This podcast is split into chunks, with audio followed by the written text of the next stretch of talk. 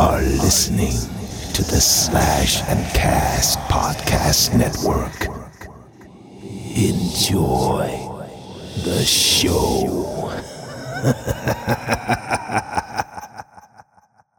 All right, folks, Justin here with a quick word before we dive in. In this episode, Daniel and myself chat with veteran voice actor Doug Stone about comedy, impressions, mask, Metal Gear, voicing Psycho Mantis, his cat shelter, and much more. Also, it's been brought to my attention that ge- there was a general dip in the audio quality of the episodes that have been released the last few months, and I want to apologize and let everyone know those are being addressed. Hopefully, you realized a improvement in quality in our previous episode with Simon Templeman and Michael Bell. We're working on a different recording method and feedback on that one has been positive. That being said, some of these episodes have been recorded in the older method and unfortunately there's not much I can do to doctor the quality. But just know going forward, things are going to be a lot better. That's enough talking for me. So without further ado, here you go.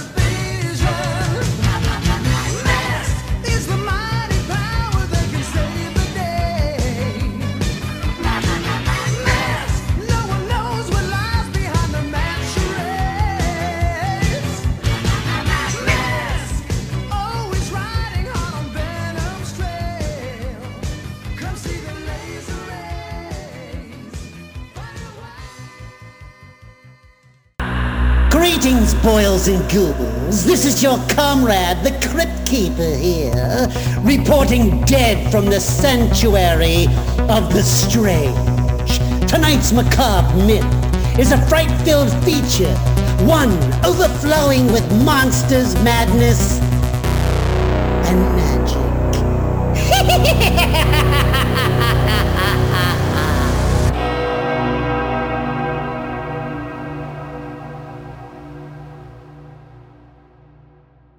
Take us back in time to when you were a youngster. What sort of things were you into? Were you reading comics, building forts? What's the scoop there? Oh yeah, all, all the above. I'm a typical. I was born in Canada and building forts. When I was about 11, my parents moved to a house that I really liked because behind us was woods. It was just woods. It was uh, acres and acres of land owned by some people who had a cemetery that was way far away and they bought all the land around it. So me and my buddies would hop the fence in my backyard, go out there. And yeah, we dug forts, underground forts and built forts and had my first cigarette there, you know, like, oh man, don't tell my parents, hide the cigarette and you know sat there with my buddy and discussed life and music and everything else all that stuff and then being canadian also hockey would be included ball hockey and all winter long we we lived on a street that wasn't a main street so my street was the one where we the kids would all get their uh, you get a tennis ball and set up nets or fake nets and you know that's how you'd spend your saturday afternoon playing hockey with your buddies and stuff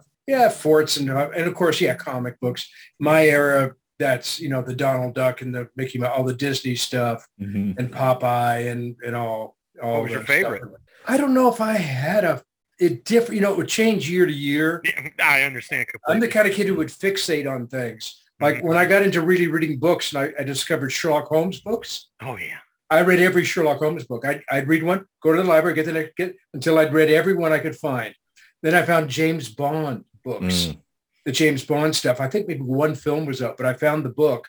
I read every James Bond book. So I would find one thing and then just go through all of it till it was done, then find the next thing to, to get fixated on. So comics are probably the same, where I probably read tons of Superman, then went, no, Green Lantern. Yeah, Green Lantern.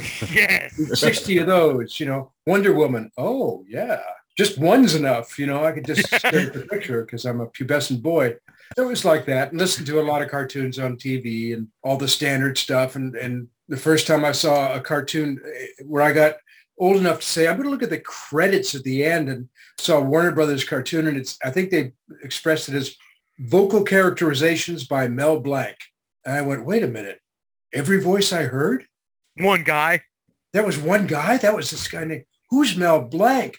So although I had no aspirations to be in voiceover, I was very aware of who Mel Blanc was when I was young, because that stuck with me. That one guy was doing all those voices really stuck with me a lot. And it wasn't until I got older and could learned a little bit about him that he'd been a musician and you know a little bit about his history uh, not online because that didn't exist at the time, but you know, in the library and other other sources. It was rather typical in that the only showbiz sort of connection, well, two maybe. My dad was a radio announcer. That didn't scare me. The idea of somebody being in the entertainment business was what I lived with, and he did PR for the this very large station. So he met a lot of celebrities in, in who would come up from Hollywood to Toronto, and also I had a great uh, interest in acting. Uh, I was writing funny stories in school and entertaining kids. And I learned, even though I was just I was this little kid who wasn't the best in sports, much as I liked it, I could make people laugh. And, and that's a real a superpower. Yeah. When you're in grade one or two, the bullies won't necessarily pick on you so much. Oh no, no, that's a kid who makes us laugh. He's okay. Uh, and uh, and girls looked at you, and, and you could make girls laugh in grade three or four. Man, that's that's a superpower. That sort of led into acting in school plays. And then I went to a camp that uh, specialized in the arts because my parents saw I had that interest. And, and I went from supporting little roles to lead roles in some of these plays and began to think, hey, man, maybe that's the life for me, acting. So that was always there. But of course, voiceover was really kind of non-existent except in Hollywood for a kid growing up in, in Toronto, Canada How'd that happen? the voiceover was was, Yeah. was hapstance. It was luck, really. I had I'd left school at 16 and I had a very adventurous life. I, I was a long-haired hippie making sandcast candles. I hitchhiked across the U.S. and Canada, went to India and meditated. All the stuff that 60s kids did, I did them all. Lots of adventures. And then when I got, uh, and I was still doing theater once in a while, but again, no voiceover. I was doing a straight job. Uh, I had gotten married and adopted a child, so I felt like I needed a, a day gig to bring in money to for family and everything.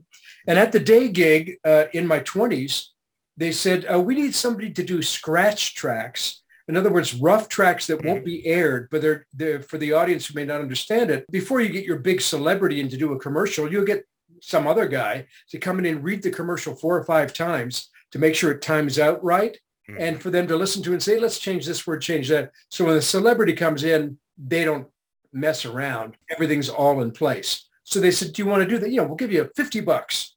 Oh, wow. Well, actually, I, I auditioned for it, as did a bunch of the people. They thought that'd be fun. And I got the gig. And after a while, the guy at this, uh, this was a very large company and they had a studio in it. And he started to bring me in to do a lot of stuff. And I had acting experience and I had a good sense of timing. Uh, I worked in the computer industry at that point. I had gotten into that.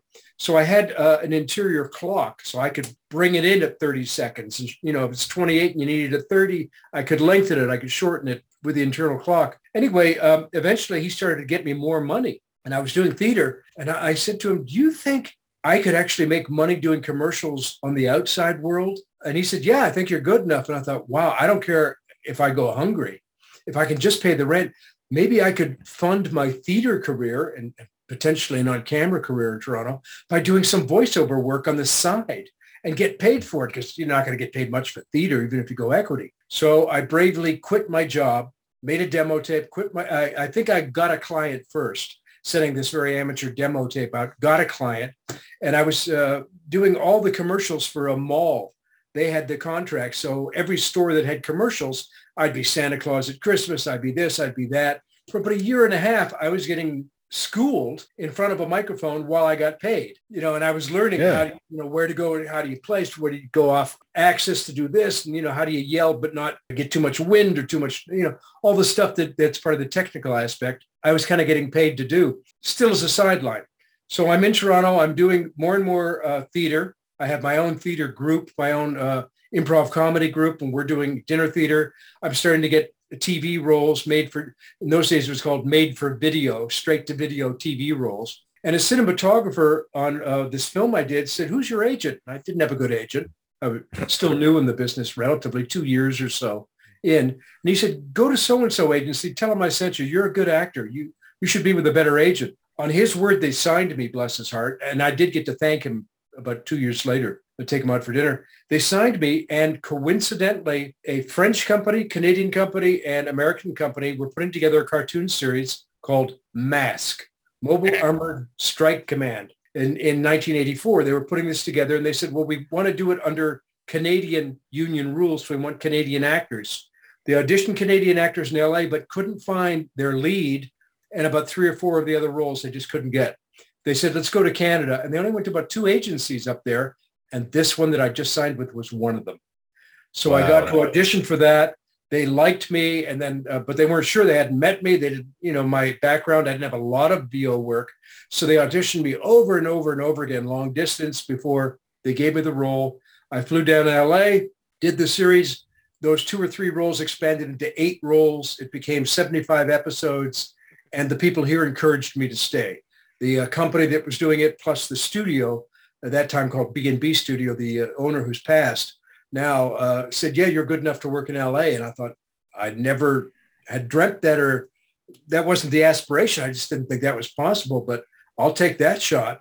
So I used the money I made from the cartoon series to fund myself to uh, to start a- a career down here. And fortunately, it's worked out. Yeah, I mean, you you jumped over quite a few because I mean, dude, you went back to the forest. Yeah, you are already just royalty as far as my little brother's concerned. He grew up watching that movie.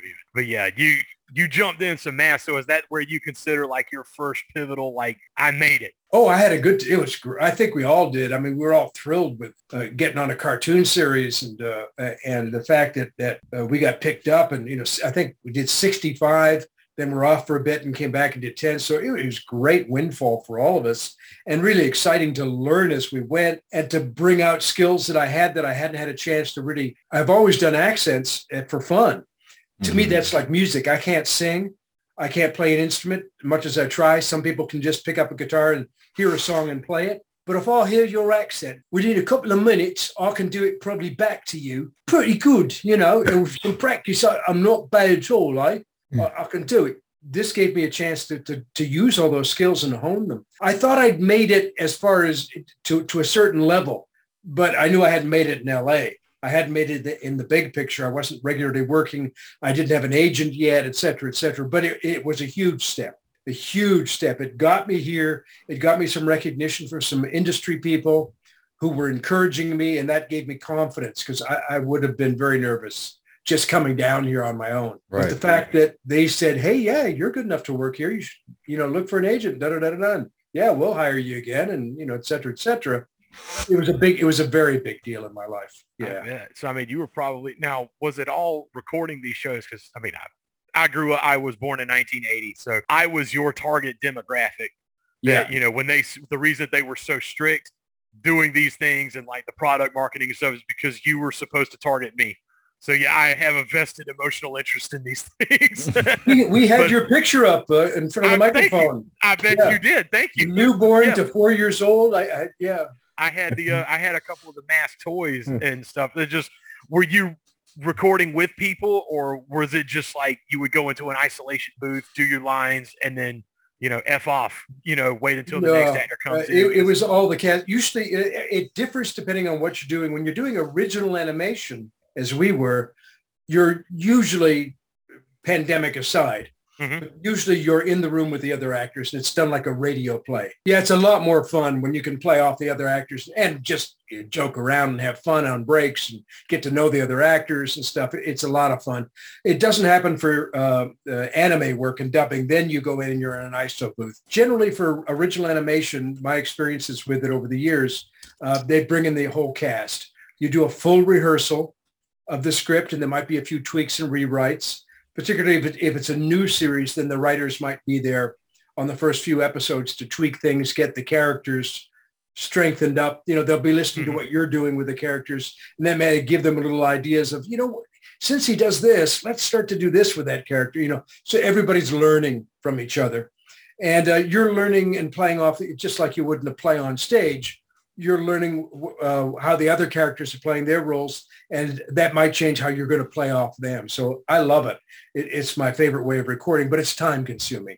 Uh, it's not like going in for an hour and, and you can do your whole script for uh, for an anime. You, you might even do it in half an hour. It may take a few hours, but but in this case, uh, you may be there for you may rehearse for two hours and then record the show for two hours. So, Doug, when you were on stage, what was your favorite role to play? Did you have any? Well, I really liked improv comedy. I, I love doing drama. And on stage, with in the your face on stage isn't as important as it is on camera. I learned. So I started off doing drama primarily on stage. Then I discovered improvisational comedy, and it turned out I had a bent for it. And I ended up studying at Second City in Toronto, and as I say, forming my own group. Uh, I worked. Do you know who the kids in the hall are? Yeah, yeah. Yeah, the kids were around the same time as me. We were all starting out together. They were 10 years younger than me, but we were all starting something called theater sports in Toronto at the same time. So I knew knew all those guys. In fact, Scott was in one of my groups for a short period of time before he joined the kids. Scott Thompson. Wow.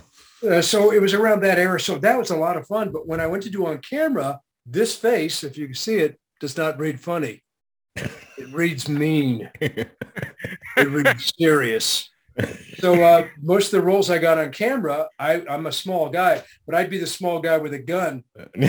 People would go, just don't screw it like a Joe Pesci. You know, I, don't don't fucking mess with that guy because he'll rip your face off. I do a few voice, a, a few impressions, but not not too many. But Pesci, I do. I've actually doubled for his voice in a film he did. Uh, a lot of film actors. I also did, have done a lot of work in LA doing looping, uh, providing Yeah. voices for TV shows and films. And once in a while, you do double. Uh, you voice match some of the actors who either hate going in to redo their lines. I know, Kitty.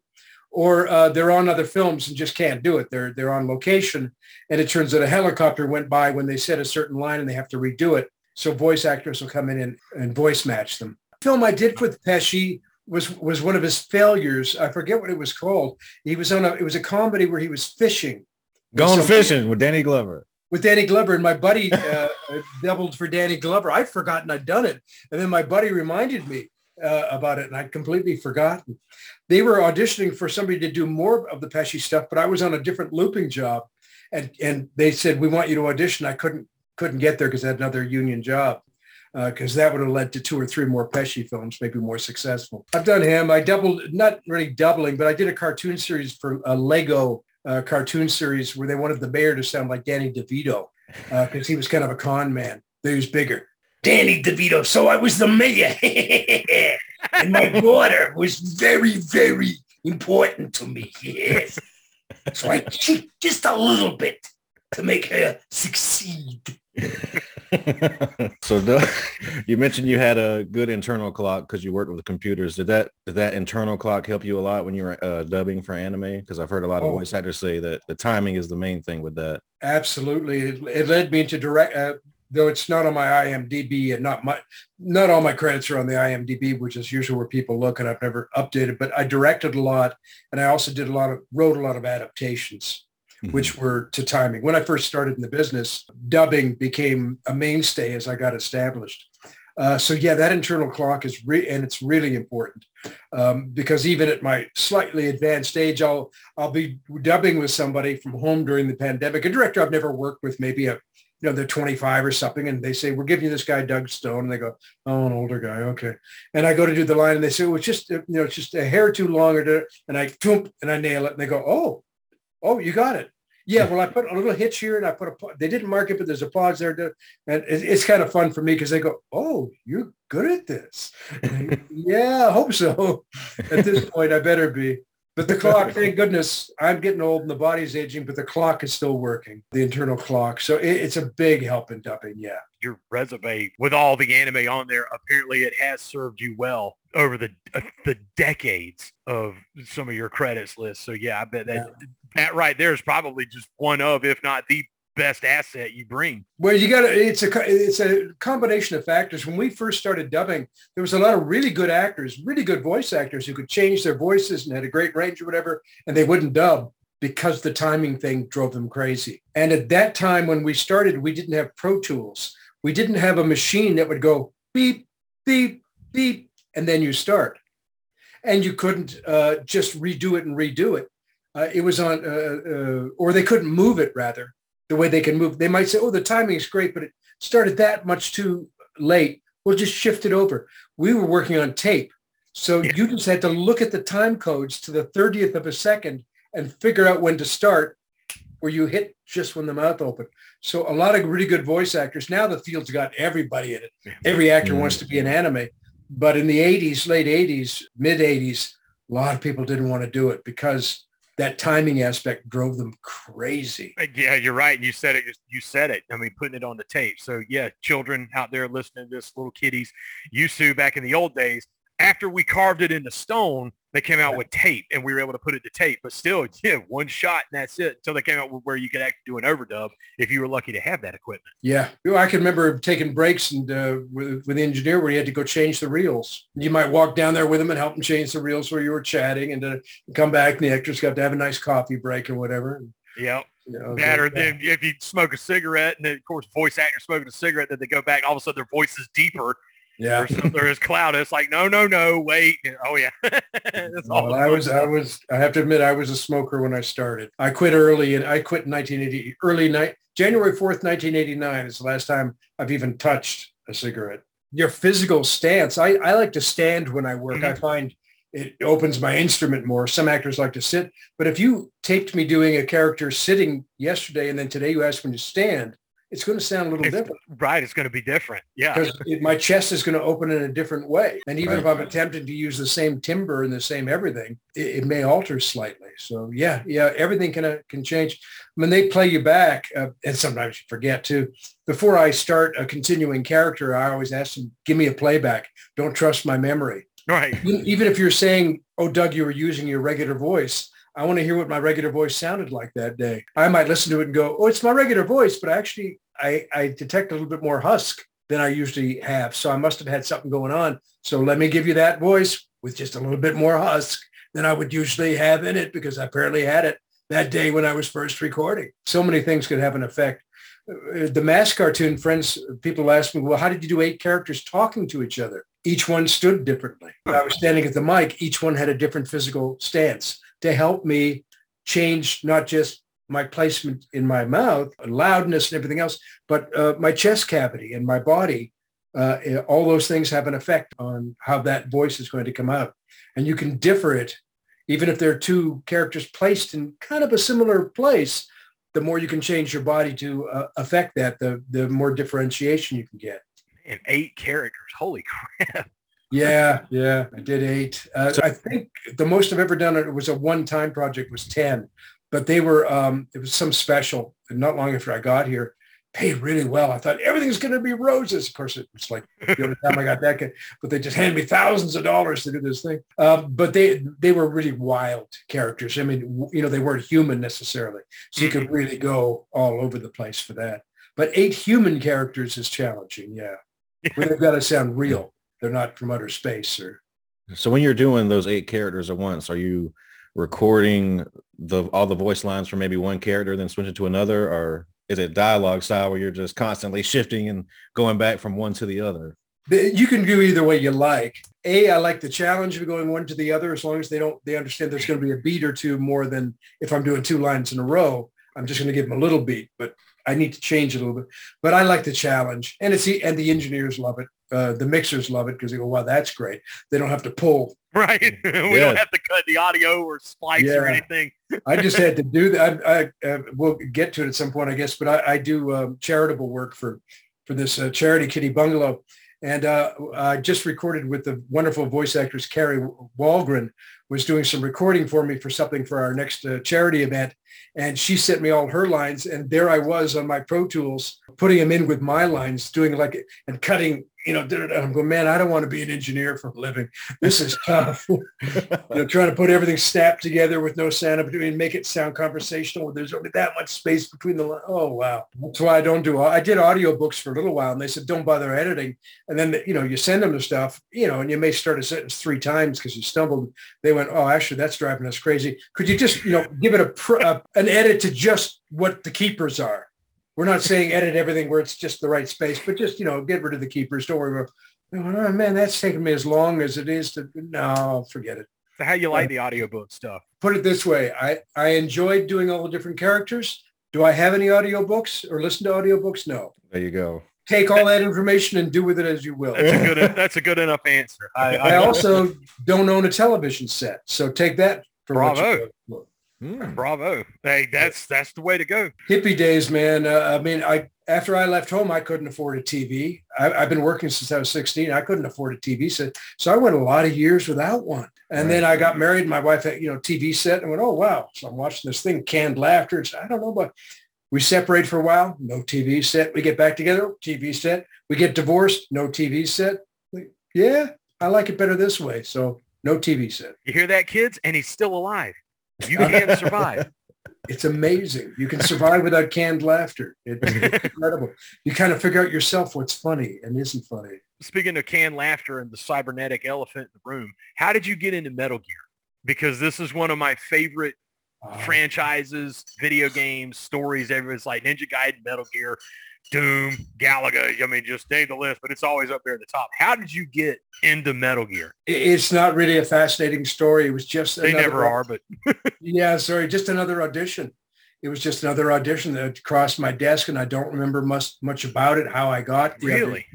or who gave it. Well, I've done a lot of work, man. I I The- get. I mean, I understand this. Four- I'm 40 curious. years in the 40 years in the business and voiceover since 85 so 37 years of voiceover so i don't know it was just one more audition you know you get it you get tons or not as many anymore but you get tons every week so just an audition that Yeah. came in i do remember a little bit that the character description was interesting and that they didn't say what country he was from but they wanted this sort of a European da da da. da. And I thought, well, I'm, I want to do something that nobody else does, which is what you always want to do in an audition. For better, I think, at least for better or for worse, don't sound like everybody else. Right. And they may say, oh, that's terrible or whatever. But if they like it, it's not going to be you against so-and-so, so-and-so. They're just going to go, ooh, he did something wild and out there. I like that. Mhm. So I, I think take those chances if you can get them uh, to get off the map. So I, I made him partly German, partly Rush. I took a couple of accents and combined them into something that I thought, let me make him really unique where we don't know where he's from. Because as a character himself, from the writing that I saw, we don't really know. right. His, so, okay, I'll do that. And I got lucky where they went, oh, that's weird. Nobody else did that. That's interesting. So I got a call back uh, to do it again. Uh, did so, uh, got a little bit of direction on it, and then got the gig and went in. And that was one where um, I did record alone. The first one, they didn't have a big budget. You're going to hear a little bit of whistle. I'm missing a tooth. I'm going in for an implant. So there's a little bit of whistle in my uh, speech pattern. I notice it all the time because it drives me crazy, the sibilants. Uh, it was in a house where they had built actually a studio in a house. It's kind of funky. And the first uh, one that were recorded, actually the engineers and the director were in the same room as me in the screen, which is not usually what happens. Usually there's a separation of, of soundproof glass. But I do recall that. And we recorded in there. And I did a Psycho Mantis and a few minor characters. And then the next time, I guess the game really succeeded. So Yeah. the next time we went to a real studio and uh, we were in a real booth and et cetera, et cetera. And again, I recorded alone with the with the uh, director uh, doing Psycho.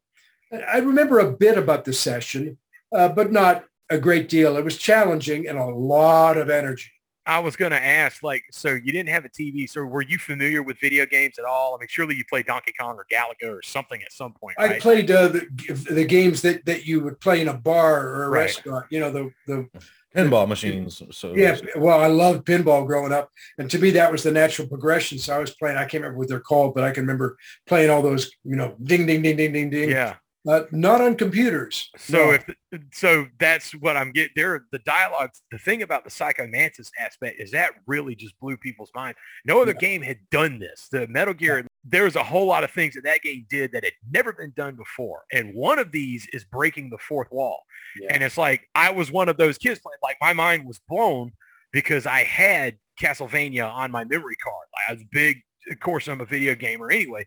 But you know, as a kid, so when did Metal Gear come out? Solid was like '97, I think. So yeah, I had 97, 8, somewhere. so I had a couple of Konami games on my memory card at the time that I'm playing it, and sure enough, whenever you're you are telling me to, uh, I will read your mind. I'm like, okay, this will be fun. Yeah, what kind of hokey BS is this? Like, set the controller down. It's like, okay, I'm gonna set the controller down. like, I'm controlling it with my mind. And I was like, oh my god! And he's like, you don't believe me? Let me see. You like Castlevania? And it just, it's so funny how ignorant I was, but but we all were. Just the thing, the tricks that it pulled, the simple stuff to not even know Sure. it. Did did you have any idea back then? It's like how crazy this was or what it might become, or was it just like, wow, this is weird? I'm getting paid though. This is cool. uh, more the latter. I mean, I knew uh, I knew enough about the game world or about games, and they told me, you know, we're going to make the thing move, and and I went, oh wow, cool, because they, you know, so I had the information that that a lot of what I was going to be doing hadn't been done before, and Right. breaking the wall, etc. I had been voicing on games. I was voicing on games. I can probably go grab some that were on disc that you take and load into your computer and whatever. Oh, So yeah. I'd already- I was there at the very beginning of some of the gaming stuff doing voice work. So I I knew a little bit about that kind of stuff. Though at home I had a six million dollar man pinball machine that I played that I bought for myself. But I knew enough. So I knew, oh, this is really cool. But you have no idea what's going to succeed and not succeed. Right.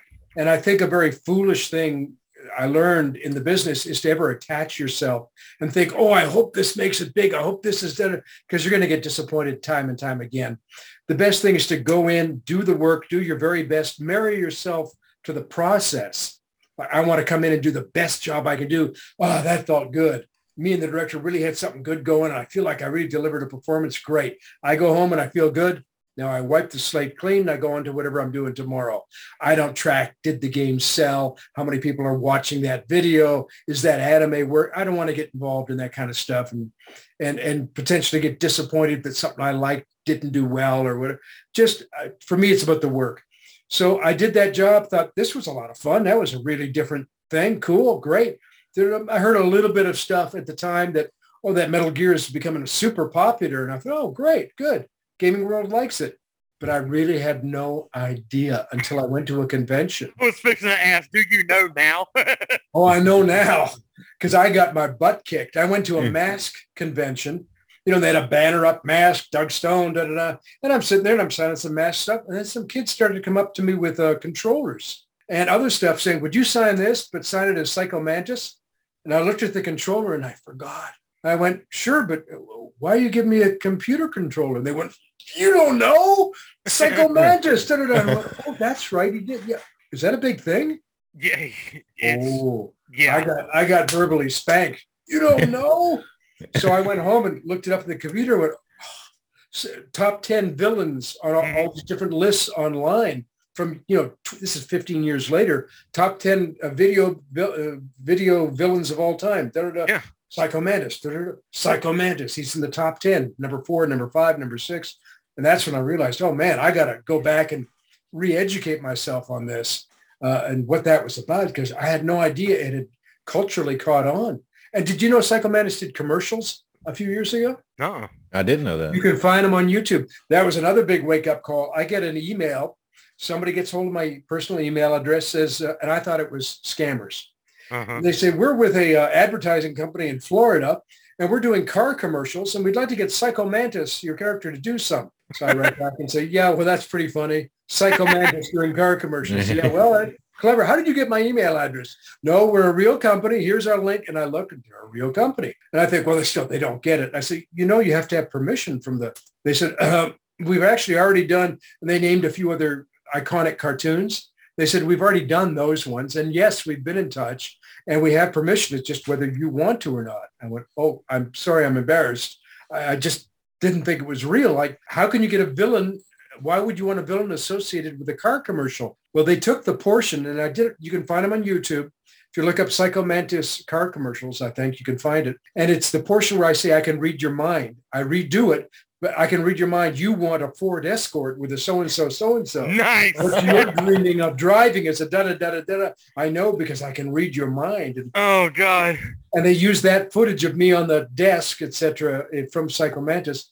And I did about four or five car commercials. And I was so, it was so cool, paid so well that I tithed 10% of it, uh, my profits over to the, uh, to the kitty bungalow shelter uh, where I volunteer just because it was this windfall and so much fun to do. Uh, it turned out they were fans at the agency, so they were real. They were really easy to work with, really nice people, and uh, and we knocked out each commercial really quickly. So yeah, there you go. That's- You never know what's going to live on. That's it. Because I mean, it's up to Metal Gear Five, you were still being referenced in those games. There's actually a Mantis-like character. Actually, it is Mantis that's in Metal Gear Five. So I mean, just younger one. Yeah, just so what you may think was just some goofy, oddball, you know, stupid two pages of lines that you have to do in an isolation booth. You never know. Because yeah, not only did you impact me when I was 17, and to this day, I was laughing with Justin before we got on. I actually played through the series again hmm. over the Thanksgiving break.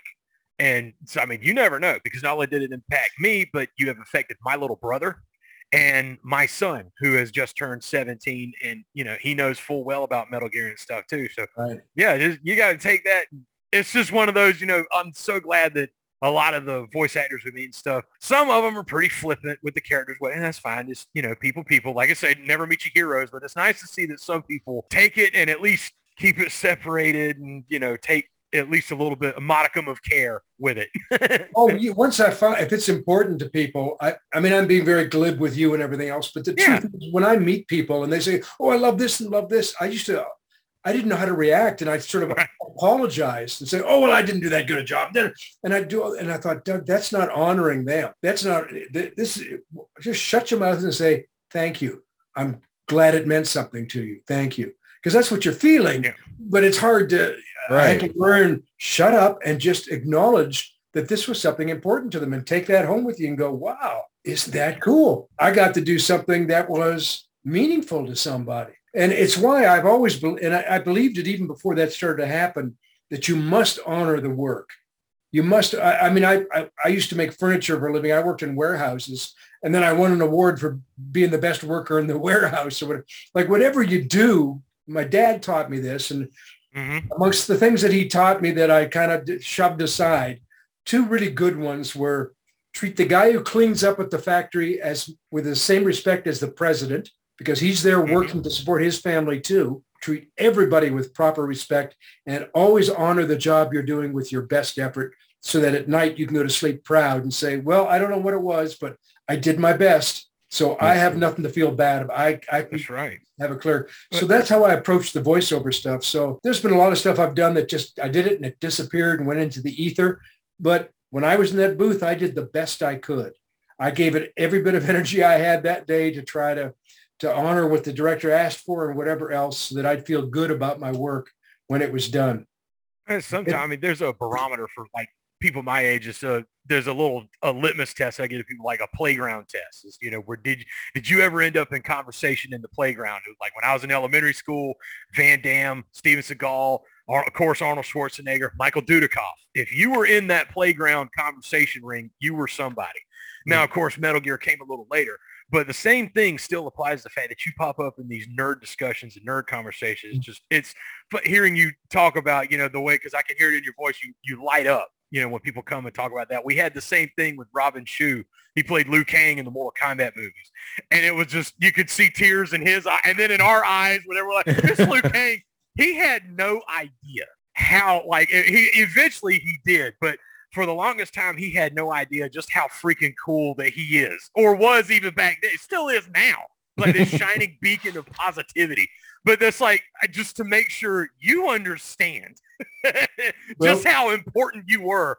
That Let me show- you- let me you show in the you playground talk some days. So you were very pivotal, even if it was a bad guy. A good guy is only as good as the bad guy makes. it. Right. Oh, So, I mean- good guys are fun. I'll tell you, back in Canada, when I was first starting voiceover, this was one of the early jobs I had was being the barker. I don't know if it's shining. Yeah, it, actually- it looks good. It's a, I'll call it a record album, kids. And they were giving it out free at the circus. And I was the bar, the barker. For if you came to the circus and bought tickets for your family, you got one of these. Now I got paid, of course, to Trivia Trek, uh, ages four to nine. When I did this, I got high. I mean, uh, on the idea of it. And I came home and told, I, I think I was married at the time, I told my wife, I said, I'm going to be part of kids magic. The kids stuff that I grew up listening to and watching on TV, like Mel Blanc, that was magic because you weren't even thinking it's a voiceover. You're just thinking it's you know the cart Bugs Bunny's talking to me and he's funny and I'm laughing and this is great, man. And then like you say, you talk talk to your friends at the schoolyard and say, "Did you see Bugs Bunny?" when he said, "It's your magic world of ch- childhood." And I got to be in that magic world. So from the very first time I got to do children's entertainment, I got so fun. very excited about it. Children's entertainment is one of my most fun things. When I first got here and I wasn't working a lot in LA, I was just starting out. I was reading books at uh, public school, after school program uh, for kids who didn't have a family to go home to. Their parents were both working. They'd be at school playing. They thought it would be good for literacy. And uh, the Screen Actors Guild funded this or started this program. They'd get actors to come to schools and read to the kids and encourage them to read books. So I'm I'm very much invested in that whole idea. Of, I mean, you look at those kids and you're reading to them, and their eyes they're transported into whatever world you're creating. And it's to me, it's it's what when I'm at Kitty Bungalow at my shelter that I work with, I like feeding the baby kittens. I like bottle feeding baby kittens, man. The palm of your hand, and you're giving them life. So there's there's to me there's magic in all of that. That that really makes life worthwhile when you can be part of that kind of magic.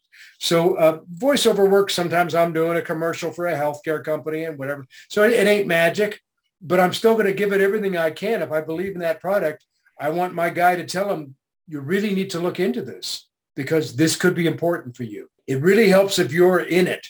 You don't just lend your voice to it, but that you commit to it. it. It's like acting on stage, which was my background. Commit to that character, commit to the words, commit to what you're doing.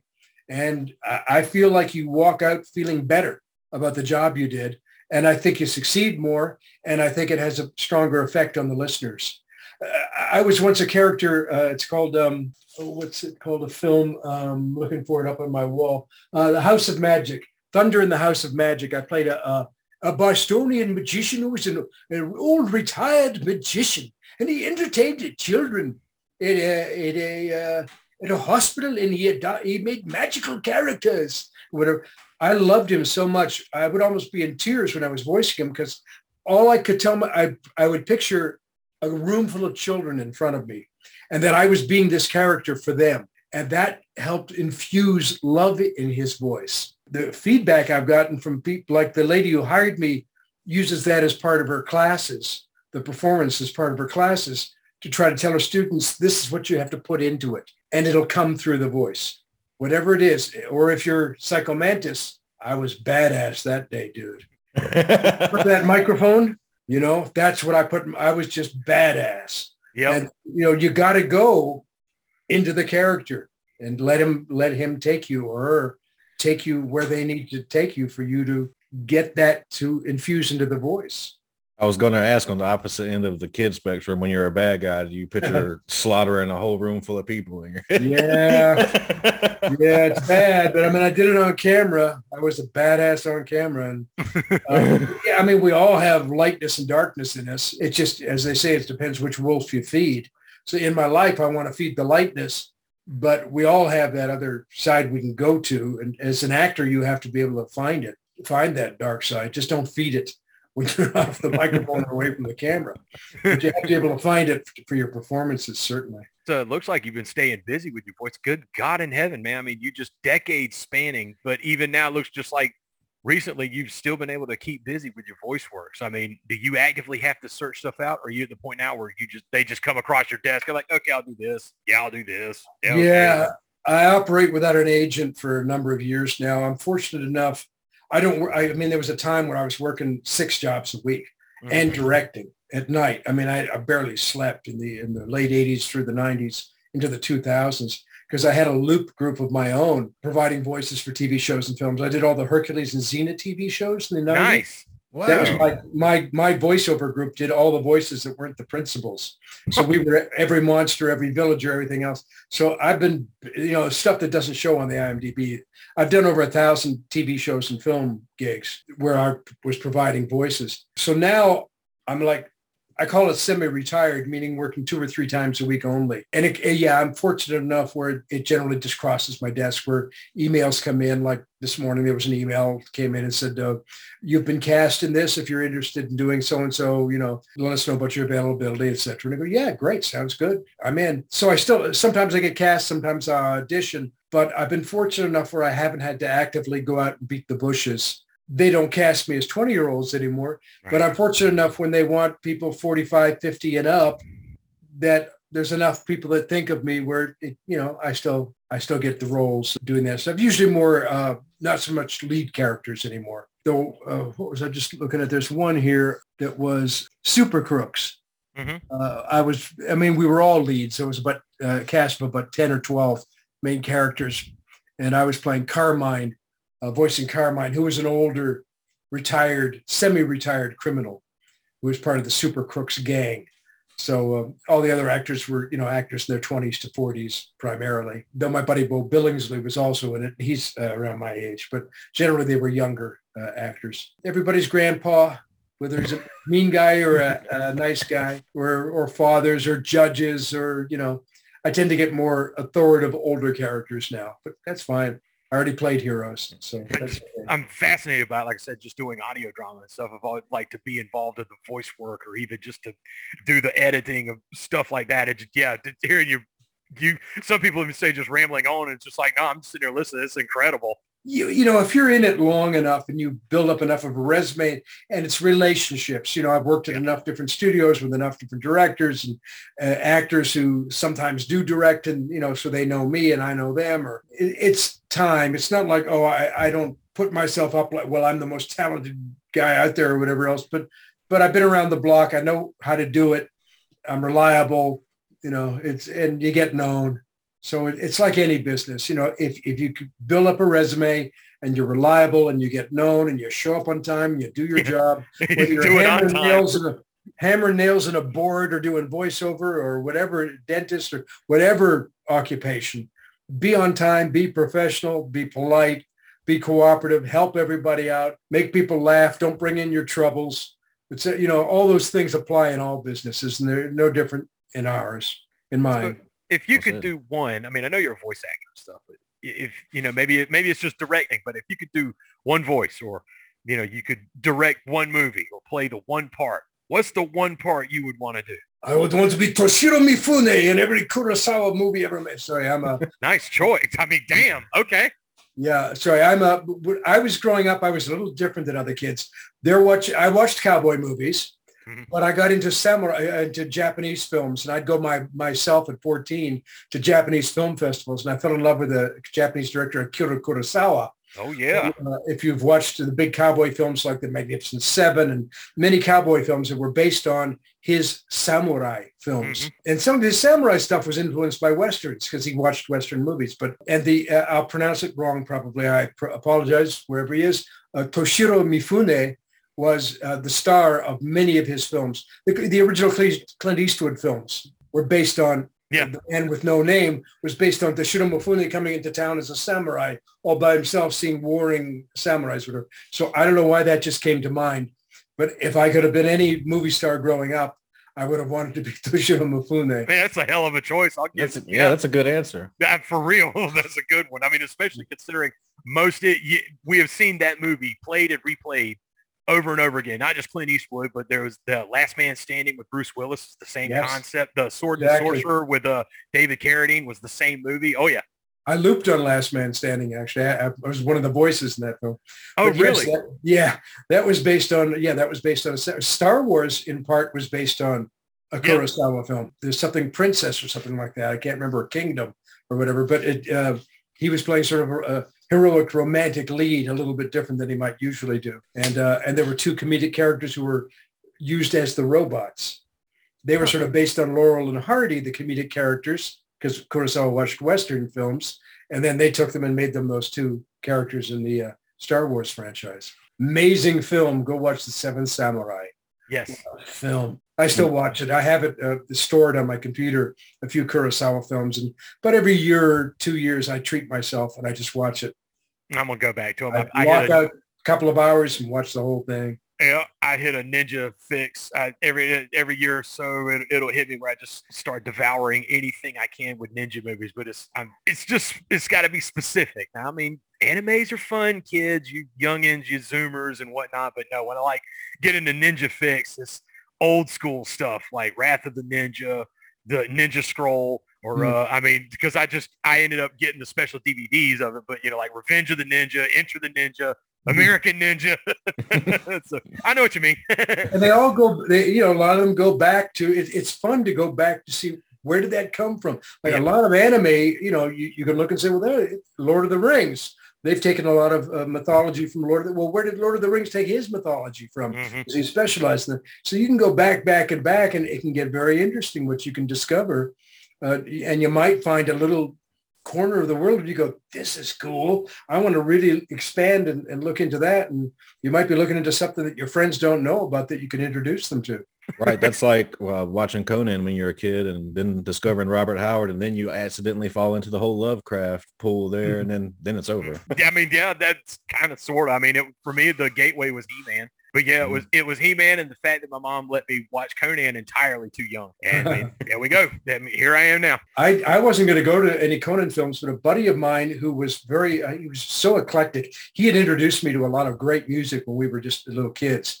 Uh, I was just listening to rock and he introduced me to folk and blues and all this stuff. And he always had interest and he got into making weapons like swords and knives and he was really handy. And he said, uh, Doug, I want to go see this Conan film with Schwarzenegger. I said, man, I don't want to see that. Yeah. That's not interesting to me. He said, oh, you got, because apparently they've really done a great job of the weapons. Watch it with me. And, you know, if you don't want to watch the story, watch what they're using. So I went with him and went, I, this is pretty entertaining. You know, it moves along at a pretty good pace and, you know, da, da, da, da. And it was interesting to see. He was right. It was fun to kind of see what they'd done with all the weapons because they did try to honor uh, some of the and since I had watched samurai films and even had a book on samurai swords and stuff, I kind of was you know a little bit into it too. So again, things can lead to funny places. Mhm. Yeah. Didn't yeah. expect them to lead. Out of all your voices over the years, when you look back, is there one that is straining on the voice, one you dread doing that you would never want to do again? Yeah, there's a couple that are well. Uh, one thing about video games, I don't do much video game work anymore because of all the fighting. You know, the uh, the that will really put a strain on your voice. And as I get older, I have to say, like your body muscles weaken, your vocal muscles will weaken too. Even though I'm working and talking all the time, doing all those fight things, I cannot a fight game stuff anymore. No interest. We had heard Frank Welker doing a voice uh, when we were early on into all this. I'm trying to remember the name of the uh, the show. It'll come to me, or you guys may remember. And he was doing a monster voice on this show, and we all went, "Oh, we got to learn how to do that. That's money." So we learned how to speak like that. and um, I can still do it, and I can still retain it for a little while, but I Not don't long. Wanna, I don't want to. It's hard. yeah. But Frank Welker's like, you know, like unto a god. He can do a lot of different things. What was it called, that thing? The character had a bunch of different arms and uh, he was a detective. Sounds like Inspector Gadget. It sounded like Dr. Claw. Yeah, yeah. I think it was Dr. Claw from Inspector Gadget. He was doing something like that. I think. I think that's where we heard it. Tell us about your uh, cat shelter there. Did you start it yourself or are you just a volunteer? I had dealt with some health issues, including very severe arthritis and was less physically active than I had been. And as I started to get a little bit improved about uh, 10 years ago, I thought I'd like to do some volunteer work and I'm not directing anymore and I'm not running a loop group and I'm not budgeting stuff. You know, I'm just acting. It's like a vacation. I've got a little bit of extra time. So uh, I knew I couldn't volunteer to shelter with dogs because with the arthritis in my knees, they'd pull me right over if I had to go walk with them. And I like cats and I had them. So I found a cat shelter. That's a no-kill cat shelter in LA. Uh, it'll be 10 years ago in August. I started off volunteering. Then I became the volunteer, non-paying volunteer coordinator for a while. We started in somebody's backyard. I sit on the board and I do fundraising events and I'm, you know, very involved in a more administrative capacity now. And uh, we have our own building. We save hundreds of cats every year. We are so we we are consulted by different places around uh, LA because we're a, a trap neuter re- return specialist, et cetera. So we become, become kind of big deals for a small shelter. We have a, a staff, a paid staff, et cetera, et cetera. It's pretty cool stuff. And uh, I now specialize in fundraisers. And being an actor, of course, both my fundraisers are actor based. In the fall, we do one that up until now has been called Voices for the Voiceless, where I get other voice actors to give me swag, signed autographs and all that stuff. And we uh, auction it off online with all the profits going to Kitty Bungalow to help the animals. And again, we're a registered nonprofit. Nobody's making any money. Our staff's working for like minimum wage, bless their hearts, because they love animals. But, you know, we got to grease the wheels and keep this thing going. And the one that uh, we just started during the pandemic, I'm just going to click on it here, is uh, we're, we've actually been in existence come ne- this month for 12 years. I joined 10 years ago, but it was around. So we're having our 12th Animusery show. it's an online comedy show. Since I used to do comedy, I know a lot of stand-ups and improvisers and stuff here in LA because I was still doing stage work when I first got to LA, doing comedy work. And uh, our headliners uh, were very excited. It's going to be an online Zoom show. If people go to kittybungalow.org backslash celebrate, Kitty Bungalow, K-I-T-T-Y, B-U-N-G-A-L-O-W, kittybungalow.org backslash celebrate. They'll see the site. Uh, and we've got Kathryn Hahn, who's on a ton of TV shows. And we've got Kirsten Vangsness, who's also been on a ton of TV shows. They're both great comedians, and they're going to be our headliners. I've got uh, one, two, three, four stand-up comics, or is it five stand-up comics? My buddy Phil Ward, who I used to do stage with, is going to be doing a comedy song. And the great actress Kari Wahlgren and I, uh, my buddy and I wrote a sketch, which has uh, got cats on camera from Kitty Bungalow and me and Kari doing their voices, doing all their voices. So you'll hear Joe Pesci and a few other people in there. So we've got a sketch we're doing, and it's all on April 23rd online, 7 p.m. our time, Pacific uh, uh, time. I'm not sure what time and whoever's watching Zone, but you can look it up. Again, uh, people can sign in. We're going to be teaching you how to make some great cocktails so you can get a little uh, soused while you're watching the show. the show will last an hour and a half approximately. You know, we're winging it. I'm doing it live. We have pre-recorded comedy bits that the, the comics have been nice enough to record for us. But Kathryn Hahn might just show up at the shelter and be live. I don't know if she'll be interrupting me or what she'll be doing there. We, we don't know yet what she's up to. Uh, but I'll be uh, live at the shelter uh, hosting the show. We're going to go on from there. So it's a little bit, you know, uh, just playing it off as we go. It's And improv. Pre-recorded. Yes, some of it will be improv, and some of it, some of it will have been pre-recorded. And every penny goes to to Kitty Bungalow. If we can make enough money off the show, we get matching grant money. Last year we made twenty five thousand dollars Oh, wow. Well, that's awesome. the kitties, which is fantastic. And again, everything goes to saving. It's not only saving kitties. I'm just- I don't want to go on too long. I know we're here about voiceover, but we also do neutering and fixing of the animals. So we're reducing the population humanely. We never euthanize a healthy animal. Never, never, never euthanize a healthy animal. What we do is reduce the population by getting cats off the street and making sure they can't keep having babies. Right. So even if we can't take them into the shelter and they're they're tough little Joe Pesci's that are never going to be adoptable, we put them back where we got them in their little cat colony. We have somebody in place to feed them, and they can live out their lives and get fed and be healthy. We'll, we'll give them a, a welfare check. They won't have more babies born out in the streets. So there won't be thousands of little kittens dying and, starving and being eaten or hit by cars out in the streets. So it's a humane thing that we're doing to help the, the kitties uh, in as gentle and a, a compassionate manner as possible. And that's kittybungalow.org slash celebrate. I'm on it right now. So yeah, the site's up. Go there. Cool. We're the Kitty Bungalow Charm School for wayward cats. Too cute. So we, we're taking into the street cats who come in going, don't even touch me. Don't even think about it. Rip your face off. And a couple of months later, they're going, you're a very nice person. Why don't you take me home? I would uh, very much appreciate cat food. Only the finest, of course.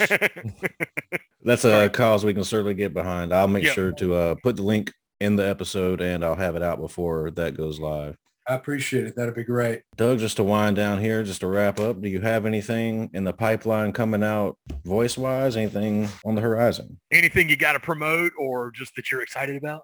Everything that I've got right now is, is under NDA, non-disclosure Ah, uh, agreement stuff. I will tell you this. let Like me- what? oh, got him. Almost. you tricked me. You are too clever for me, young man. I did not expect such a question. and I spilled the beans. um, I will tell you this, that um, in July, I just had to switch over to my email here. Uh, I've been invited to the AVOX Actors Voiceover Experience at the Pasadena Convention Center. And they're actually going to do it in cooperation with Kitty Bungalow.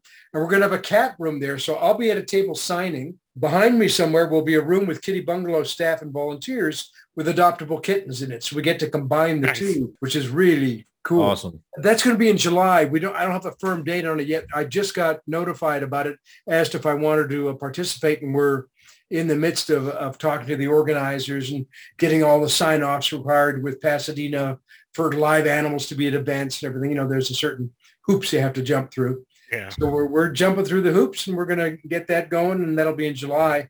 And I'm negotiating with a couple, couple of other conventions in August here in California, but I'm not signed up yet, but I, I hope to be able to participate in them. But I don't have anything I'm uh, in the way of projects that I'm, I'm really heavily promoting right now. There's stuff that's still out there on the air that people can see, certainly. Sounds like you're you got your paws full just with the cat thing going on. So It, it's really a big part of, yeah, it's a big part of my focus. I, I'm really into it. It's really, it's very cool. I wish you all Very the cool. success, and I hope we actually get a lot of people to actually show up. Maybe we'll give you a nice little bump. Yeah, that'd be nice. That'd be great. Just tell them Doug sent you or say that your site sent me. There you, know, go. I, I'd love to be able to get back to you and say, hey, five people showed up that said that they uh, they they watched this interview. well, Doug, Dude. it's been a pleasure talking to you, man. Yeah, thank you, man. Look, if you get something come up or whatever, hit us up. We'd, we'd love to chat more. Cool. Send me a link when you uh, when you're when you're throwing this up in the air. That'll we'll, be we'll do. I'll It'll be it in on the- Facebook. Yeah, it'll be in the next couple of weeks, and I'll, I'll keep you updated. Sure. Cool. All right, you have a Sounds good night, man. guys. All right, yeah, man. Take care. Thanks. Take care. Welcome to the night. You think you know Night Demon? Then the Night Demon Heavy Metal Podcast is for you. Step into the darkness as we peel back the curtain to give you an unprecedented, all access look into the mind and the heart of the demon. We're talking band history, song analysis, studio anecdotes, stories from the road. It's everything a die-hard Night Demon fan could want and more. This is the only place to learn the inside scoop, the deep dive trivia, the untold tales from the band members themselves and those closest to the Night Demon story. Need more? The Sacred Night Demon Crypt will be pried open to reveal demo recordings that have never before seen the light of day, all with in depth commentary by the band and the people who were there for the writing and recording process. This is a gold mine, a treasure trove of all things Night Demon. Head over to nightdemon.net or wherever you listen to podcasts.